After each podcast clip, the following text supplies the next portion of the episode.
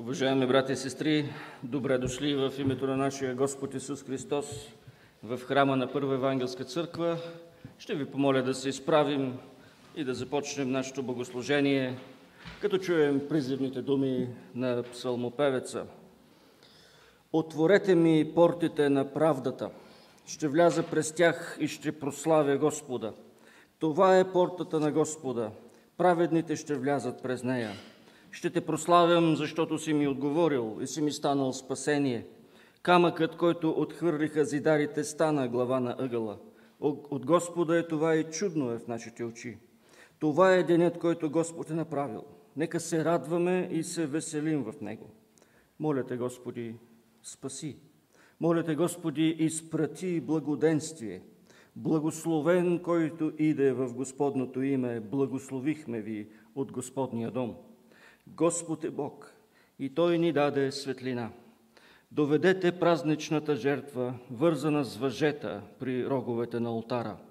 Ти си моят Бог, и аз ще те славя, Боже мой, ще те величая. Славете Господа, защото е благ, защото милостта Му е вечна. Велики и праведни Боже, дошли сме в Твоето обиталище да, дой... да срещнем Тебе, Господи, защото Ти си ни повикал при себе си и си ни дарил живот, живот, който е привлечен от Твоя живот и сега в утрото на този свят неделен ден. Молим Те да ни благословиш, молим Те да ни насърчиш с Твоето Слово, молим Те, Господи, да приемеш от устните и от сърцата ни хваление за Тебе. Великата жертва, която даде себе си за нашите грехове. В името на Христос. Амин.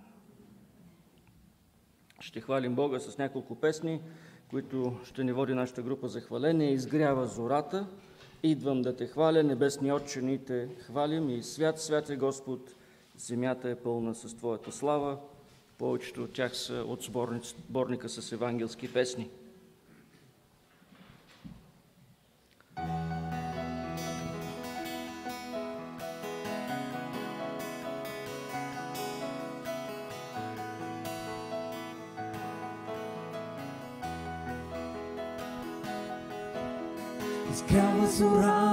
Пее земята хвала. Създател на всичко, създател на моята душа. И всичко в мене се стреми да те познава, Господи. И всичко в мене днес копне да те прославя да те прославя. На вечния цар да бъде слава, на Божия син да се поклоним. За всичко, което понесе смъртта си, че възкръсна и победи. Твоята милост е тъй голяма, Твоята любов ми освободи. Твоята надежда изпълва сърцата, с теб ще живеем за винаги, за винаги.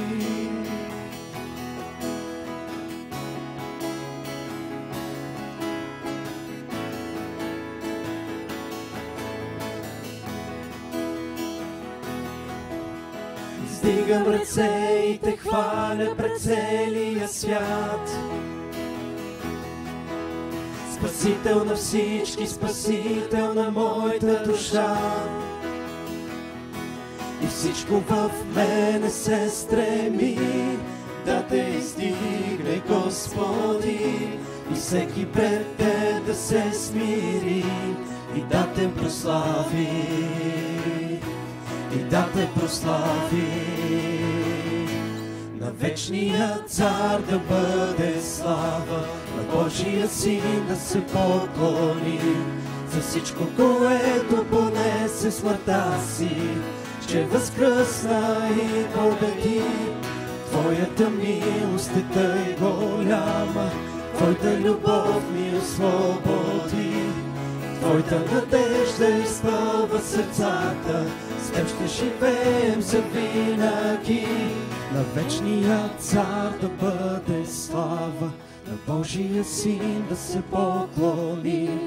За всичко, което понесе смъртта си, че възкръсна и победи. Твоята милост е тъй голяма, Твоята любов ни освободи.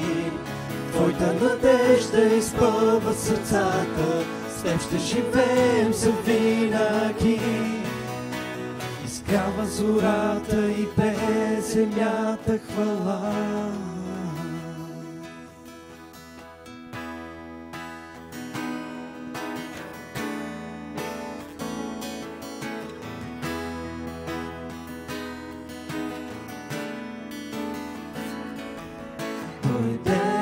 Дойде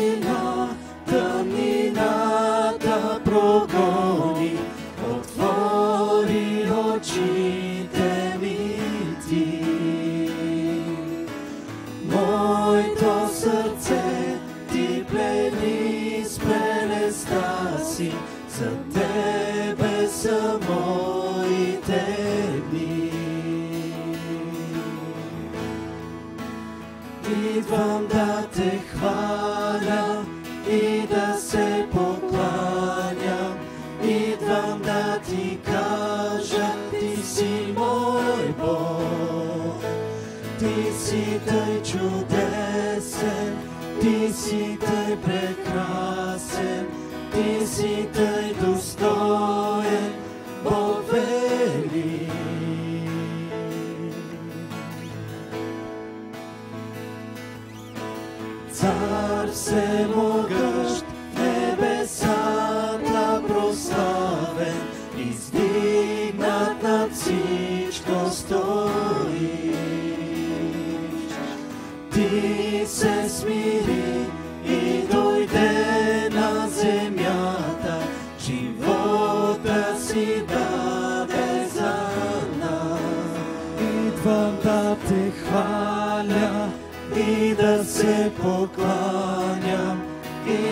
да ти кажа, ти си мой Бог.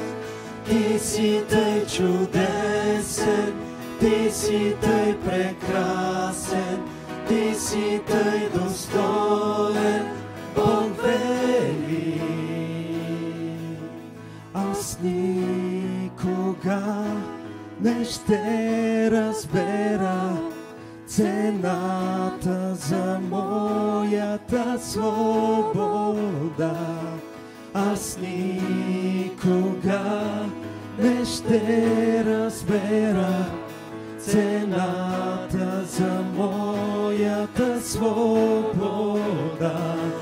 Аз никога не ще разбера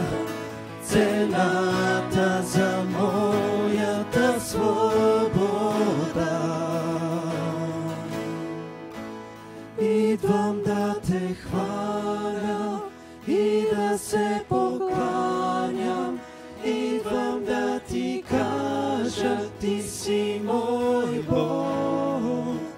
Ти си тъй чудесен, ти си тъй прекрасен, ти си тъй достоен, Бог вели. Аз да те хваля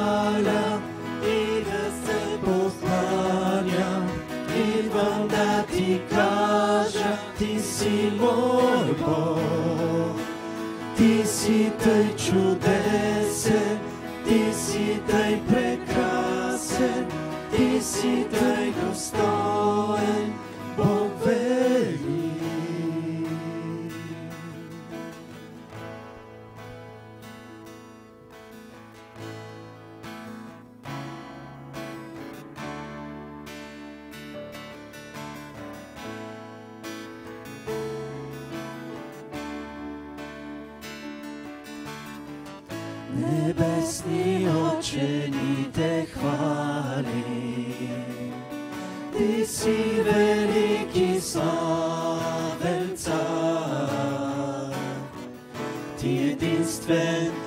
си достоен да приемеш.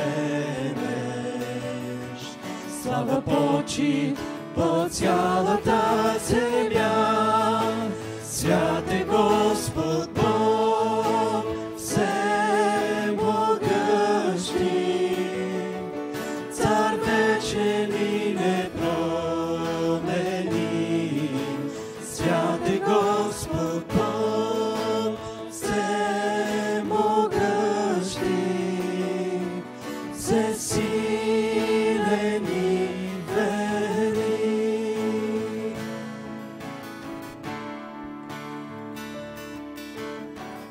Небесни Отче те повичам и името ти величая днес. Твоето царство ни очакваме сред нас сега. Като слави великите дела, святе го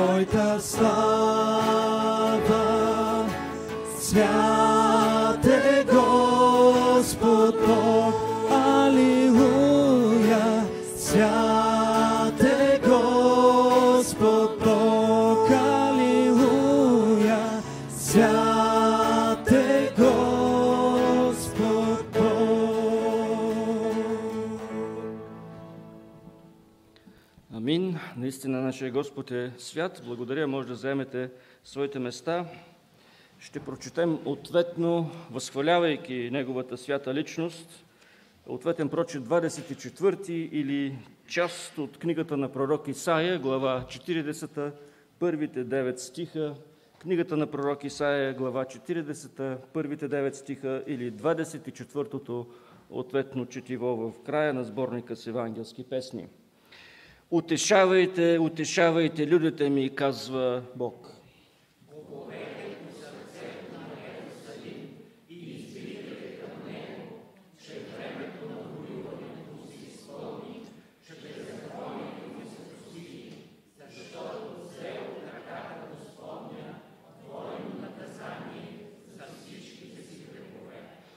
Глас на един, който вика, пригответе в пустинята пътя на Господа, направете в безводното място прав друм за нашия Бог.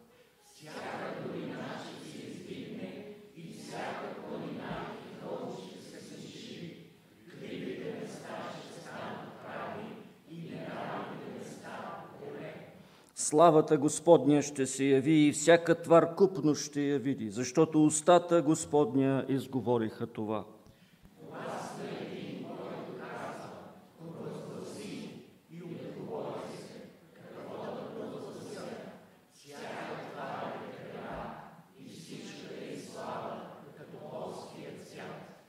Тревата съхне, цветът вехне, защото дишането Господне духа върху него. Наистина людите са трева.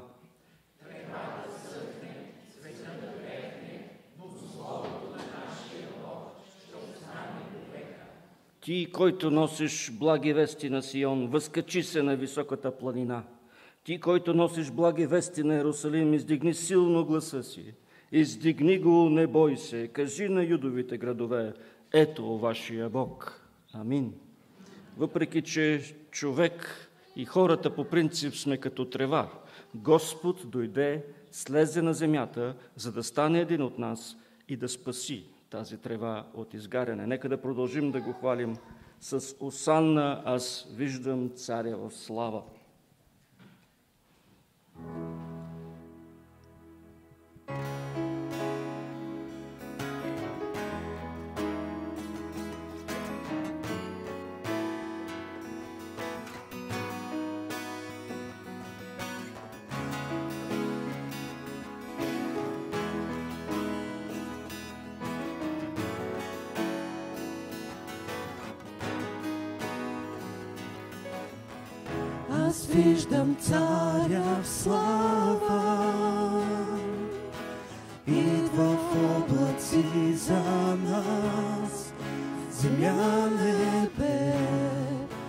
кланят се.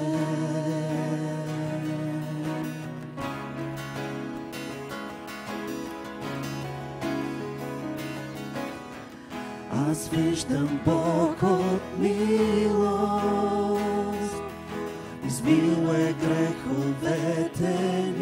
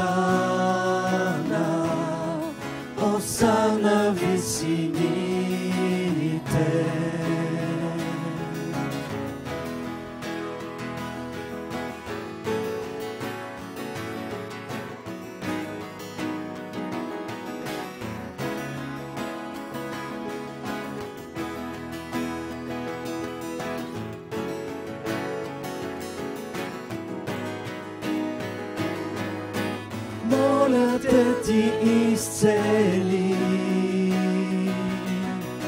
Моето сърце и душата ми да обичам както ти обичам.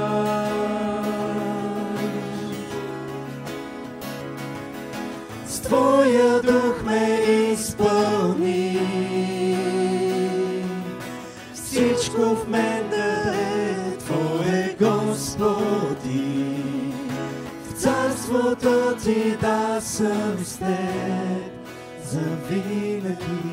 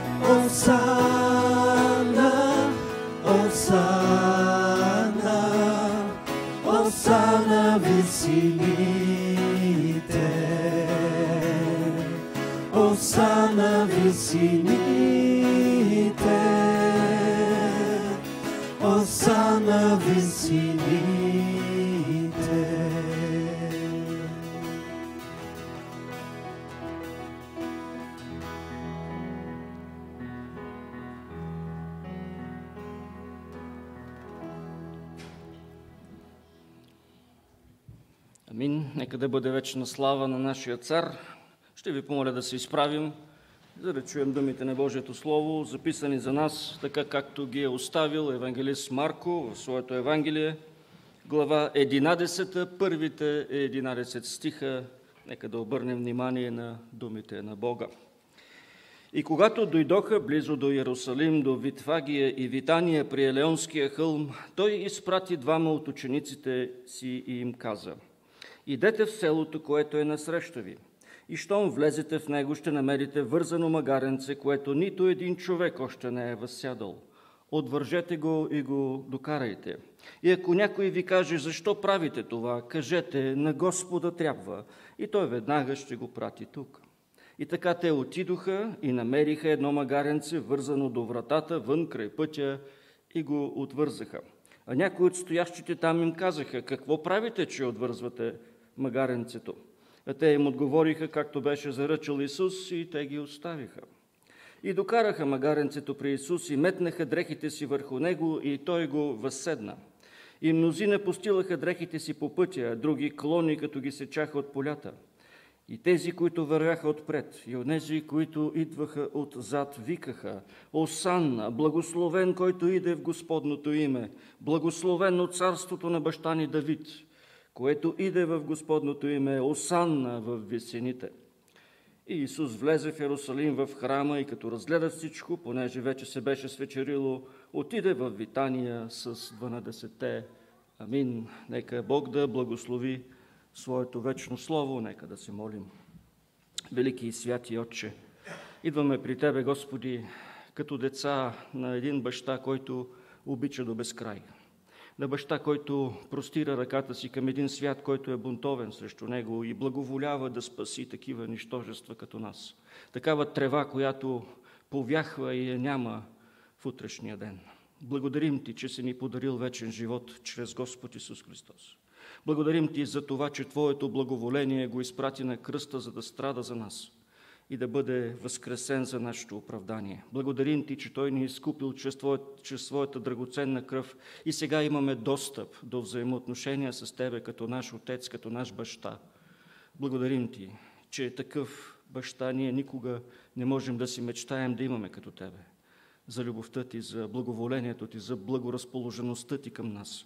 Господи, молим Те да ни благословиш и тази сутрин.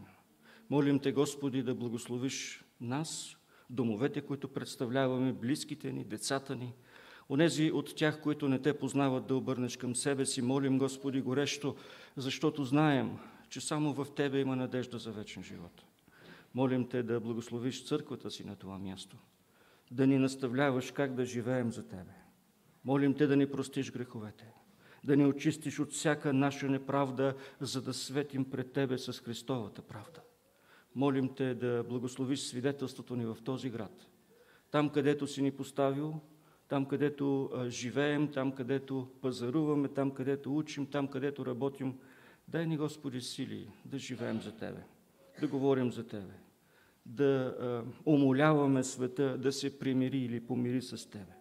Молим Те да даваш сили на църквата като цяло, да служи на Твоето свято и достойно име, така че то да бъде високо издигнато над всичко, което правим за слава и почет на Тебе. Молим Те да благословиш народа ни, който е отруден и обременен, не защото економическата обстановка или пък пандемията са толкова тежки, а защото е далеч от Тебе. Молим Те, Господи, да обръщаш повече българи към себе си. Молим Те, Господи, да благословиш онези, които си поставил да ни управляват, да им даваш страх от Тебе и да ни благословиш да взимаме мъдри решения за това, кои да бъдат нашите избраници. Благослови ни сега в името на Господ Исус Христос, който ни е научил да казваме всички заедно. Отче наш, който си на небесата, да се святи името Твое, да дойде царството Твое, да бъде волята Твоя, както на небето, така и на земята. Хлябът наш насъщни, дай го нам днес и прости ни дълговете наши, както и ние прощаваме на нашите длъжници. И не ни въвеждай в изкушение, но избави нас от лукавия, защото е Твое царството и силата и славата вовеки. Амин. Благодаря, може да заемете своите места.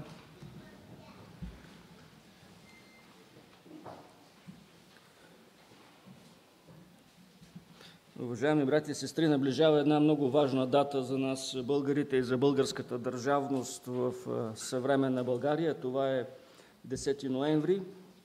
На този ден преди 32 години, както много от нас помним, падна тоталитарната власт на социализма.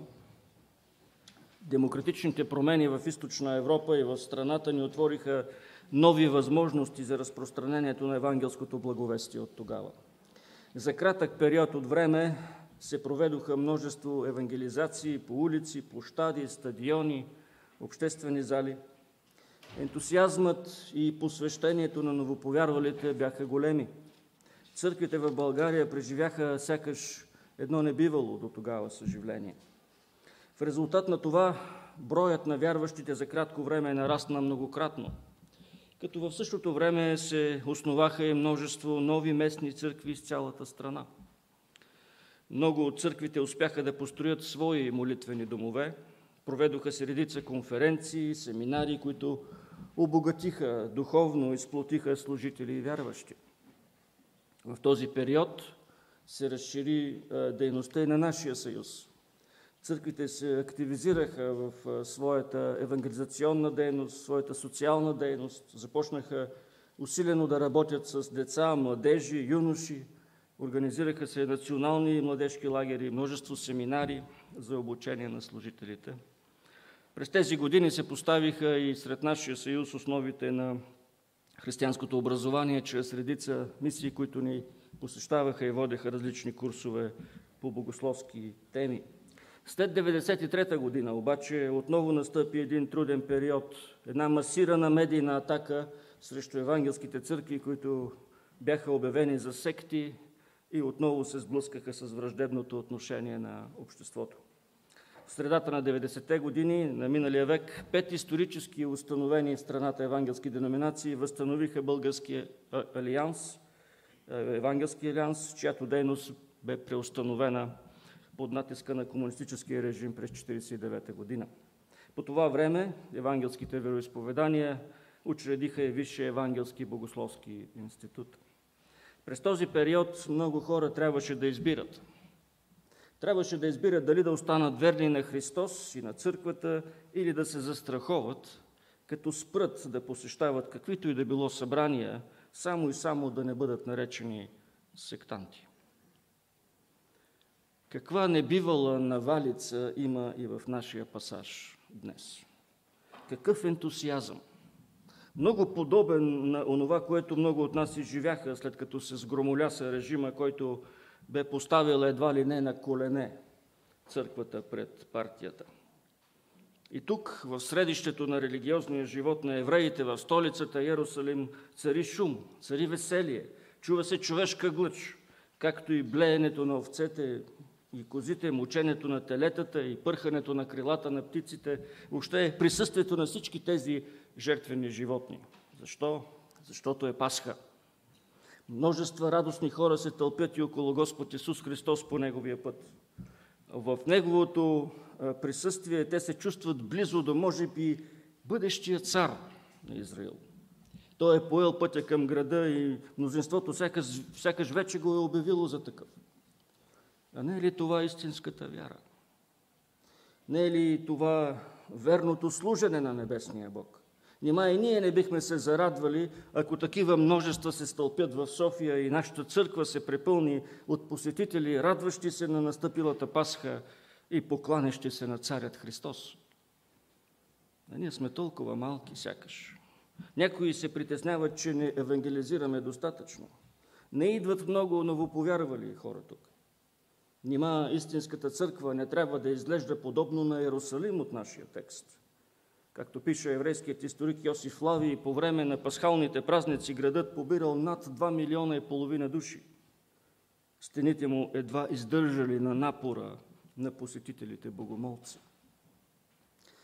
И в четирите Евангелия е отразена тази благословена сцена на влизането на Господ Исус Христос в града. Въобще последната седмица, страстната седмица, заема централно място в разказите и на четиримата евангелисти. Апостол Йоанн и отделя даже половината от своето Евангелие. Това е важна тема, толкова е важна тя за Святия Дух, че е записана с най-големи подробности. Но дали тя ни е дадена, защото е за Божие благословение или не? Кой е този, който влиза през портите на града в този неделен следобед? Това ли е царският избранник? Подобно на другите и евангелист Марко отделя една трета от своя разказ на последните седем дни от живота на Господ Исус Христос. Защото те са толкова важни, както за цялото човечество, така и за нас днес, не само тогава. Пътуването на Спасителя и учениците започва преди около 9 месеца от Галилея. Преминава през Самария, Перея, Юдея, като през цялото време те се спират да проповядват, да изцеляват болни, да посещават синагогите в съботния ден.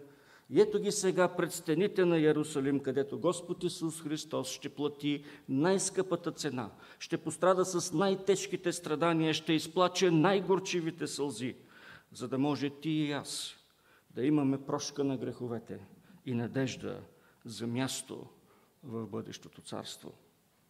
На две основни черти от своята личност ще ни направи свидетели той при това свое влизане в Ерусалим. Той ще влезе открито, без да крие, без да се крие, да, да забранява, да се казва, че е Месията, че е помазаника, че е Христос, че е Божия син, че е Бог изобщо. И на второ място, той ще влезе като страдащия Месия, като страдащия помазаник, като страдащия Христос, като човешкия син – още преди да бъде предаден. На първо място неговото открито влизане в Ерусалим стихове е първи до десети. И когато дойдоха близо до Иерусалим, до Витфагия и Витания при Елеонския хълм, той изпрати двама от учениците си и им каза «Идете в селото, което е насреща ви, и щом влезете в него, ще намерите вързано магаренце, което нито един човек още не е възсядал. Отвържете го и го докарайте. И ако някой ви каже, защо правите това, кажете на Господа трябва. И той веднага ще го прати тук. И така те отидоха и намериха едно магаренце, вързано до вратата, вън край пътя и го отвързаха. А някои от стоящите там им казаха, какво правите, че отвързате магаренцето? А те им отговориха, както беше заръчал Исус и те ги оставиха.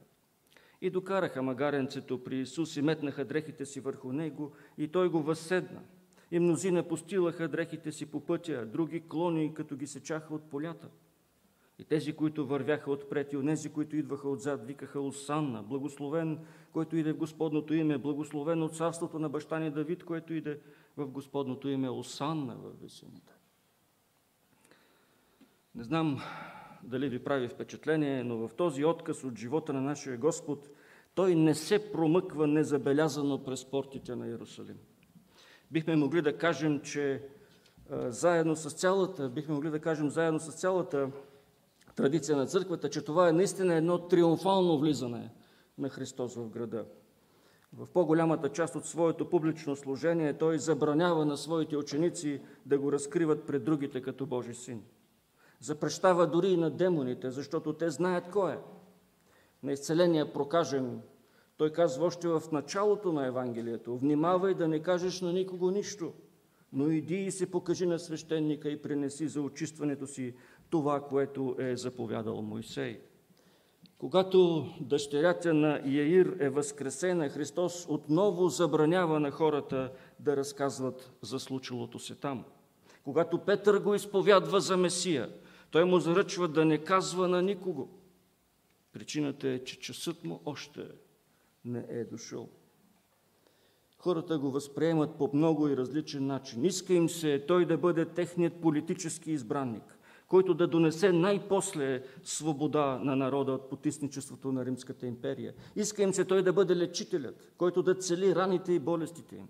Иска им се той да е хранителят, който да им дава хляба и рибите. Всичко това им се иска, защото то не предполага те да, са, да, да се посветят и да посветят живота си, да го следват и да живеят за Него, да умрат за Него, ако трябва. Не предполага да му се покланят с всичко, което имат като на Господ и Бог, като на Спасител и Цар. Искат им се толкова много неща, които нямат нищо общо с най-главната причина, поради която Господ Исус бе изпратен от, по благоволението на Бог Отец. Да потърси и да спаси от ада погиналото. Да потърси и да спаси теб и мен. Да дойде и да плати най-голямата цена, която някога е съществувала на света. Живота си в откуп за мнозина. За да можем ти и аз да имаме Неговата праведност и да имаме мир с Бога, да може и ние да го наречем Него, наш Бог и наш Отец. Но сега завесата трябва да се вдигне. Сега на сцената излиза Той, Царят Исус, Господарят на света и човека. Сега на всички ще стане ясно, че Той владее събитията, а не те Него. Господ Исус прекара около хиляда дни в своето публично служение но за около 900 от тях Библията мълчи. Сякаш не е важно за църквата да узнае какво се е случило през тяхното протичане, но за края на тези стотина дни ние трябва да знаем и не само да знаем, но да ги пазим дълбоко в нашите сърца. Защото те го разкриват, както пред жителите на Иерусалим, така и сега пред нас, като царят на царете, като господарят на господарите, като Богът на боговете. Той умишлено влезе публично в Иерусалим, начало на своите ученици. Доброволно влезе в светия град, заобиколен от огромно множество, викайки Осанна, подобно на цар Давид, който се връща триумфално в своя дворец, така както е записано във втората книга на царете, 19 глава. Забележете обаче как завършва само предходната 10 глава на Евангелието с фактът, че един изцелен слепец на име Вартимей го последва по пътя за столицата. И това изцеление не е стадано някъде по аглите на Ярихон, където никой не би забелязал. То стана насред пътя за Иерусалим, където минават толкова хора, запътили се към храма за празника на Пасхата. И този спасен и изцелен човек върви и е част от антуража на Христос. Какво ли си мислят хората за всичко това? Едно ходещо чудо се намира сред тях благодарение на няколкото думи от устата на Бога човека. Нещо друго също прави впечатление, още от 10 глава, когато Господ казва на своите ученици, че отива в Иерусалим, за да бъде предаден, бит, убит и да възкръсне на третия ден. Той вече явно говори за, на всички тях без притчи и без недомлъвки че ще се изкачи на празника, че всичко ще бъде явно и пред целия град. Затова сега той върви заедно с, с народа, изкачва се заедно с хората, с които по това време пеят псалмите на възкачванията от 118, който те цитират на влизането в града, с който ние започнахме нашето богослужение до 134. Всичко е явно. Той не се крие и не спира да предизвиква хорските погледи върху себе си. Но той извърши и нещо друго, което го представя като животворящия Бог и като господар на всичко. Направи едно малко отклонение от пътя за Иерусалим, по пътя за Иерусалим. Отби се в Витания, в семейството на Марта, на Мария и Лазар, който беше мъртъв вече 4 дни. Той отиде там не за да изкаже съболезнования на опечалените, но да възкреси Лазар от мъртвите. Това не беше обикновено възкресение. То не стана в гроба на Лазар или в къщата, подобно на възкресението на дъщерята на Яир. То стана пред всички, които бяха там. Те можаха да видят как само с две думи Лазар е излез. Господ Исус даде съществувание на една плът, която не само, че беше мъртва, но вече беше започнала да се разлага. По този начин господарят над смъртта беше изявен в своя пълен блясък. Именно за това евангелист Йоанн записва тогава много от юдеите, които бяха дошли при Мария и видяха това, което направи Исус, повярваха в Него. И не само това, но и Наближаваше юдейската Пасха. И мнозина от провинцията се изкачиха в Иерусалим преди Пасхата, за да се очистят. И така те търсеха Исус. И стоейки в храма, разговаряха помежду си. Как ви се вижда? Няма ли да дойде на празника? Вече целият Иерусалим знае за Неговото идване. Няма семейство, няма къща, която да не се пита, ще го видим ли днес? Ще направи ли още едно чудо сред нас? Ще го чуем ли да ни получава пак? А преди да се отправи направо през тясната порта за града, Христос ни изяви себе си по друг начин. Казва, казва ни се в текста, че Той изпраща двама от учениците си да отидат в селото наблизо, вероятно става дума за Витвагия, което, което е близо до Витания, и ще видят там едно вързано магаренце, което никой не е яздил още, да го отвържат и да му го докарат и ако някой все пак ги види и попита какво правите, те да кажат на Господа трябва – не на нашия Господ, не на нашия Господин, не на нашия равин, а на Господа, на Христос, на помазаника, на този, който ще видим да управлява народите с желязната яга и да им струшава гранчарските съдове в храма, както предсказва втория псалом. И всичко се случва според онова, което е казал Исус. До най-малката подробност във връзка с това, което ги наставлява той още преди да тръгнат. Не само, че се изпълняват пророчествата относно магаренцето и неговото яздене върху него от Битие 49 глава и от книгата на пророк Захария 9 глава, но тук не се показва провидението, което има Господ Исус. Той не е само лечителят, когото познават. Той не е само този, който дава храна. Нито е само моралният учител, който ги учи на добрини. Той е Бог в човешка плът, който познава бъдещето. И не само го познава, но го и направлява. На Него, като на Бог, принадлежи провидението. Не на книжниците, не на фарисеите, не на седокеите, не на Синедриона, не даже на Пилат, но на Господ Исус Христос, царят на света и царят на човека. На второ място, страданието на Христос в Иерусалим, стих 11. Иисус влезе в Иерусалим, в храма и като разгледа всичко, понеже вече се беше свечерило, отиде в Витания с 12-те. Той дойде в Иерусалим, за да умре и искаше целият град да узнае това. Когато получаваше в дълбочина чрез Святия Дух той често говореше само на своите апостоли. Когато разказваше притчите си, той често се обръщаше не към кого да е, а към множество бедни и невежи галилияни. Когато вършеше своите чудеса, той обикновенно беше в Капернаум или в Заволуновите, Нефталимовите предели. Но когато дойде времето да умре, той влезе публично в столицата Иерусалим. Той привлече към себе си вниманието на началници, на свещеници, на старейшини, на книжници, на гърци, на римляни, на всички. Той знаеше, че предстои най-удивителното, най-грандиозното събитие, което някога се е случвало на този свят и в този град.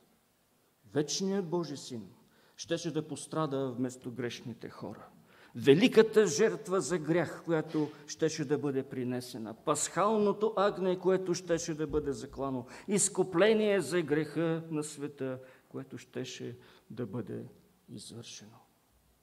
Затова той, бидейки Бог в човешки образ, нареди смъртта му да бъде очевидна и публична смърт.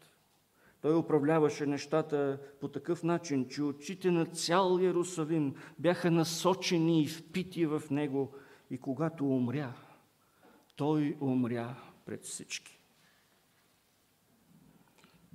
Още с влизането му в града, тонът на евангелист Марко рязко се променя. Само в, в едно изречение ни е показана минорната картина на събитията. Вече се е свечерило, Денят е към своя край. Храмът отразява не светлените на слънцето, но сенките на идещия мрак. Христос само влиза в него, разглежда го набързо и си излиза. защото сега няма какво да прави там. Проследявайки всяка една дума от това изречение, буца, като че ли застава на гърлото ни, защото усещаме как и душата на Исус е също толкова мрачна, както и времето, в което Той се озовава в дома на своя Отец. Храмът е празен. Чуват се прибирането на жертвените инструменти и вещи. Левитите метат пода и шума на метлите отеква от стените на сградата. Приключил е още един напрегнат ден и сега умореният храм сякаш иска да остане насаме със себе си. Като че ли това място е затворило вратите за своя Месия, за своята най-свята жертва, за Агнеца Божий. Като че ли храмът и той не познава времето на идещия цар на славата и не иска сякаш да отвори вратите си. Забележете, че когато Исус идва с процесията по време на своето триумф, триумфално влизане, всичко започва от Витания. Витания се намира там, където Елеонския, Елеонския хълм и тя гледа към долината Кедрон, надолу към Иерусалим. Елеонския хълм е с около 300 метра по-високо от града и това позволява една забележителна гледка от него към храма, към храмовия комплекс, към хълма Мория, където на времето Исак ще бъде готов да принесе сина си Яков в жертва на Бога. И така процесията започва от витания на Елеонския хълм. Защо това е важно? Още през 586 година преди Христос, по време на разрушаването на Иерусалим и пленяването му от Вавилон, когато града пада – Бог дава видение на пророк Езекил. Видението, което пророк Езекил има, това, което той вижда, е Иерусалим и храмът. В това видение той вижда как Божията слава се оттегля, като се издига от храма. Той пише следното. И Господната слава излезе от прага на дома и застана над херовимите. И херовимите вдигнаха крилете си и се издигнаха от земята пред очите ми като си отиваха и колелата се издигнаха заедно с тях. И застанаха на входа на източната порта и славата на Изрилевия Бог беше отгоре върху тях. Божията слава, Божието присъствие, Бог самият си тръгва от източната страна на града и се издига на 300 метра, след което слиза на Елеонския хълм. Пророк Езекил заключава и Господната слава се издигна от сред града и застана на хълма, който е на изток от града. От тогава насетне Бог не е посещавал народа си, докато не дойде новият храм, за който споменава същият пророк Езекил от 40 глава нататък в своята книга. Затова, затова може би няма велика реч от стъпалата на храма. Затова Господ Исус не извършва и никакво чудо.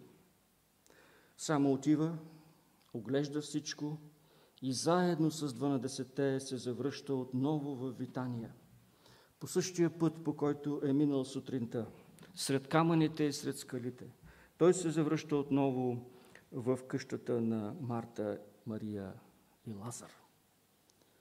Човек може да се зачуди – за какво му е всичко това?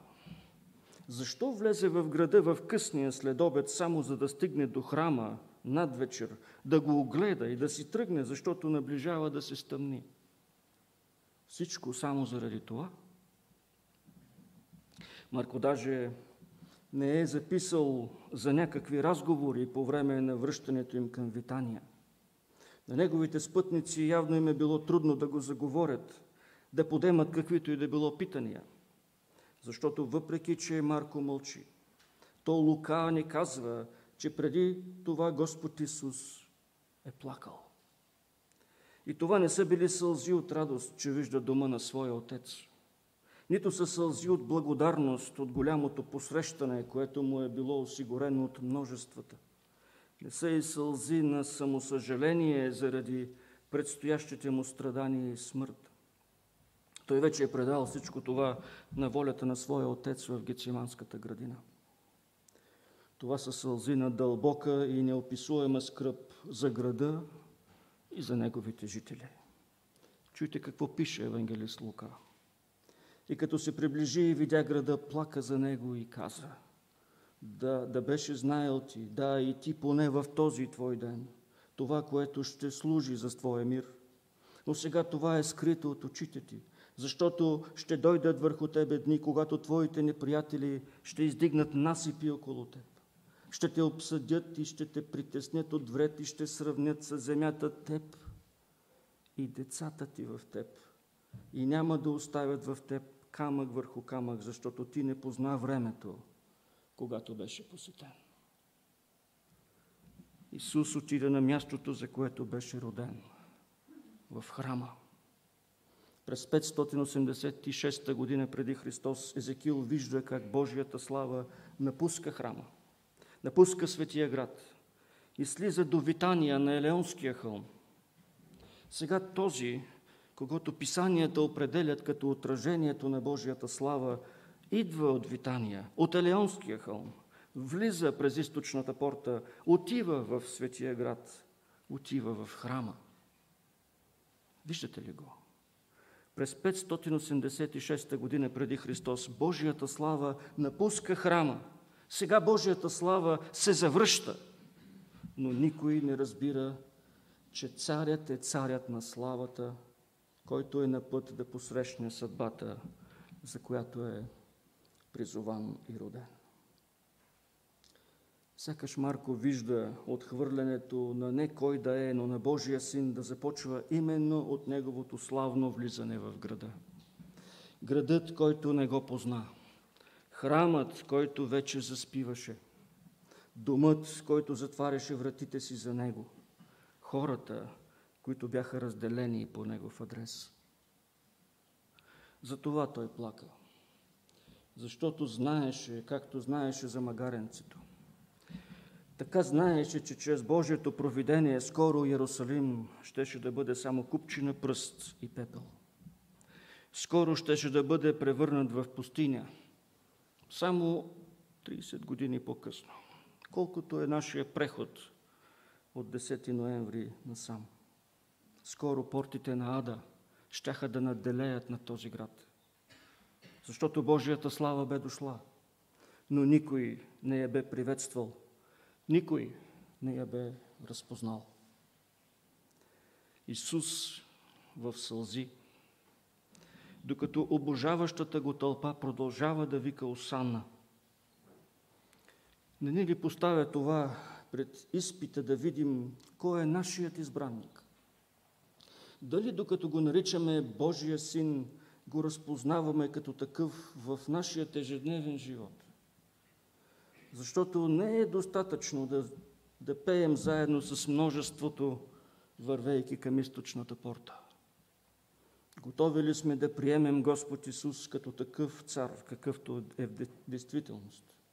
Този, който се е смелил до кръстната смърт, онази точно определена ужасна кръстна смърт, без която не можем да стигнем небето за да доведе грешниците до слава, разпнатия цар като Божий син и като син човешки, трябваше да даде себе си като жертва за греховете на всички, които вярват в Него. Ние не го почитаме, като пеем за Него в продължение на час или два и после се чувстваме добре или се чувстваме религиозни и изразяваме хубави мисли и думи за Него в нашите събрания и срещи. Ние почитаме Христос – само и единствено като пледираме за Неговия кръст, като основание на нашата единствена надежда и търсим славата Му да живеем кротко, като Него сред един и днес не разбираш го свят. Но ако не вярваме в онова, което Библията казва за този Исус, ако не вярваме в Неговия кръст като единствен начин за спасение – тогава можем да бъдем сигурни, че когато Той чува как го възхваляваме, в очите му има сълзи. Защото вижда през привидността на фалшивата ни вяра и знае, че някой ден ще получим плодовете на нашето отхвърляне. Братя и сестри, нека да изпитваме себе си много внимателно и да започнем още сега. Ако трябва, нека се покаем за кухата религия, ако имаме такава, за плътски ентусиазъм, ако ни владее, и да повярваме в Него. За да получим онова славно спасение, което Той, Господ Исус, е спечелил за всички онези, чието доверие е единствено и само в Него. И нека Бог да ни благослови за това. Амин.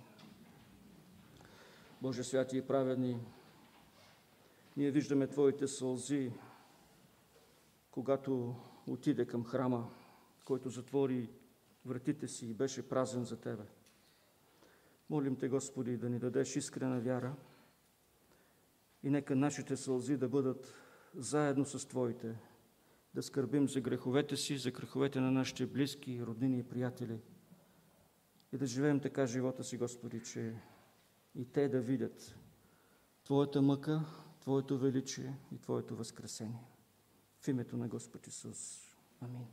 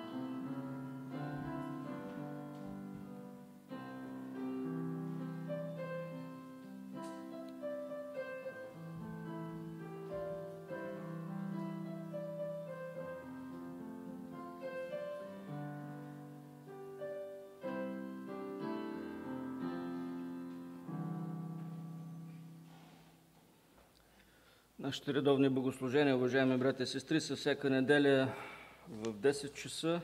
Нашето сутрешно богослужение, следващата неделя, в деня, когато България ще бъде пред избор, пастор Благовест Николов ще говори върху темата Знаци за второто пришествие на Господ Исус Христос.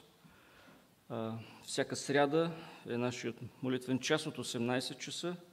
Имаме през седмицата групи за изучаване на Библията. Може да се обърнете към мен или към пастор Николов, или пък да ги видите при изхода на църквата, ако са записани на, на бюлетина, и да се обърнете към тези, които а, искате да, да посещавате. Може да се снабдите с бюлетина за, за месеца, както и да, се, да си закупите вестник Зорница при а, изхода на църквата. Напомням ви, че следващата неделя е последна, последният срок за абонамент за хляб за всеки ден. Той е 8 лева за година при сестра Елка Джамбазова или при сестра Маги Славова. Също така брат Искрен продължава да абонира за 2022 година за духовна манна, двумесечната духовна манна. Може да отидете при него. Годишният абонамент е 5 лева.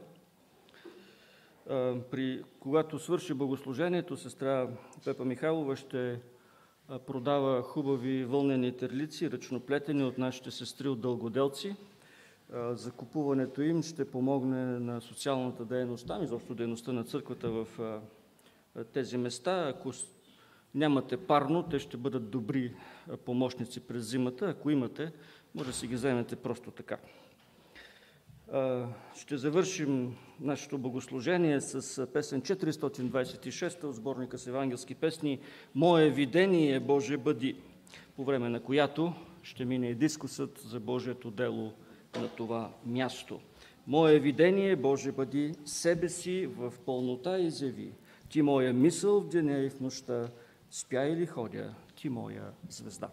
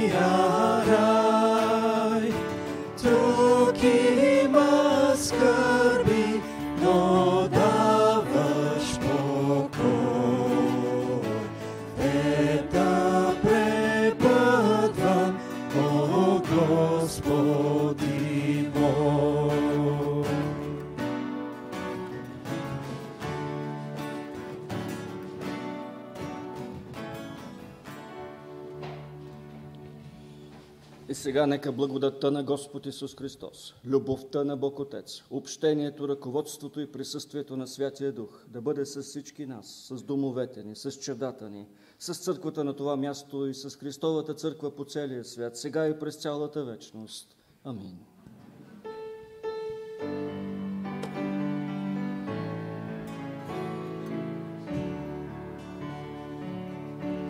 Защото ти на цялата земя, превъзвишен си на всички богове. Защото ти, Господи, си на цялата земя, превъзвишен си на всички богове.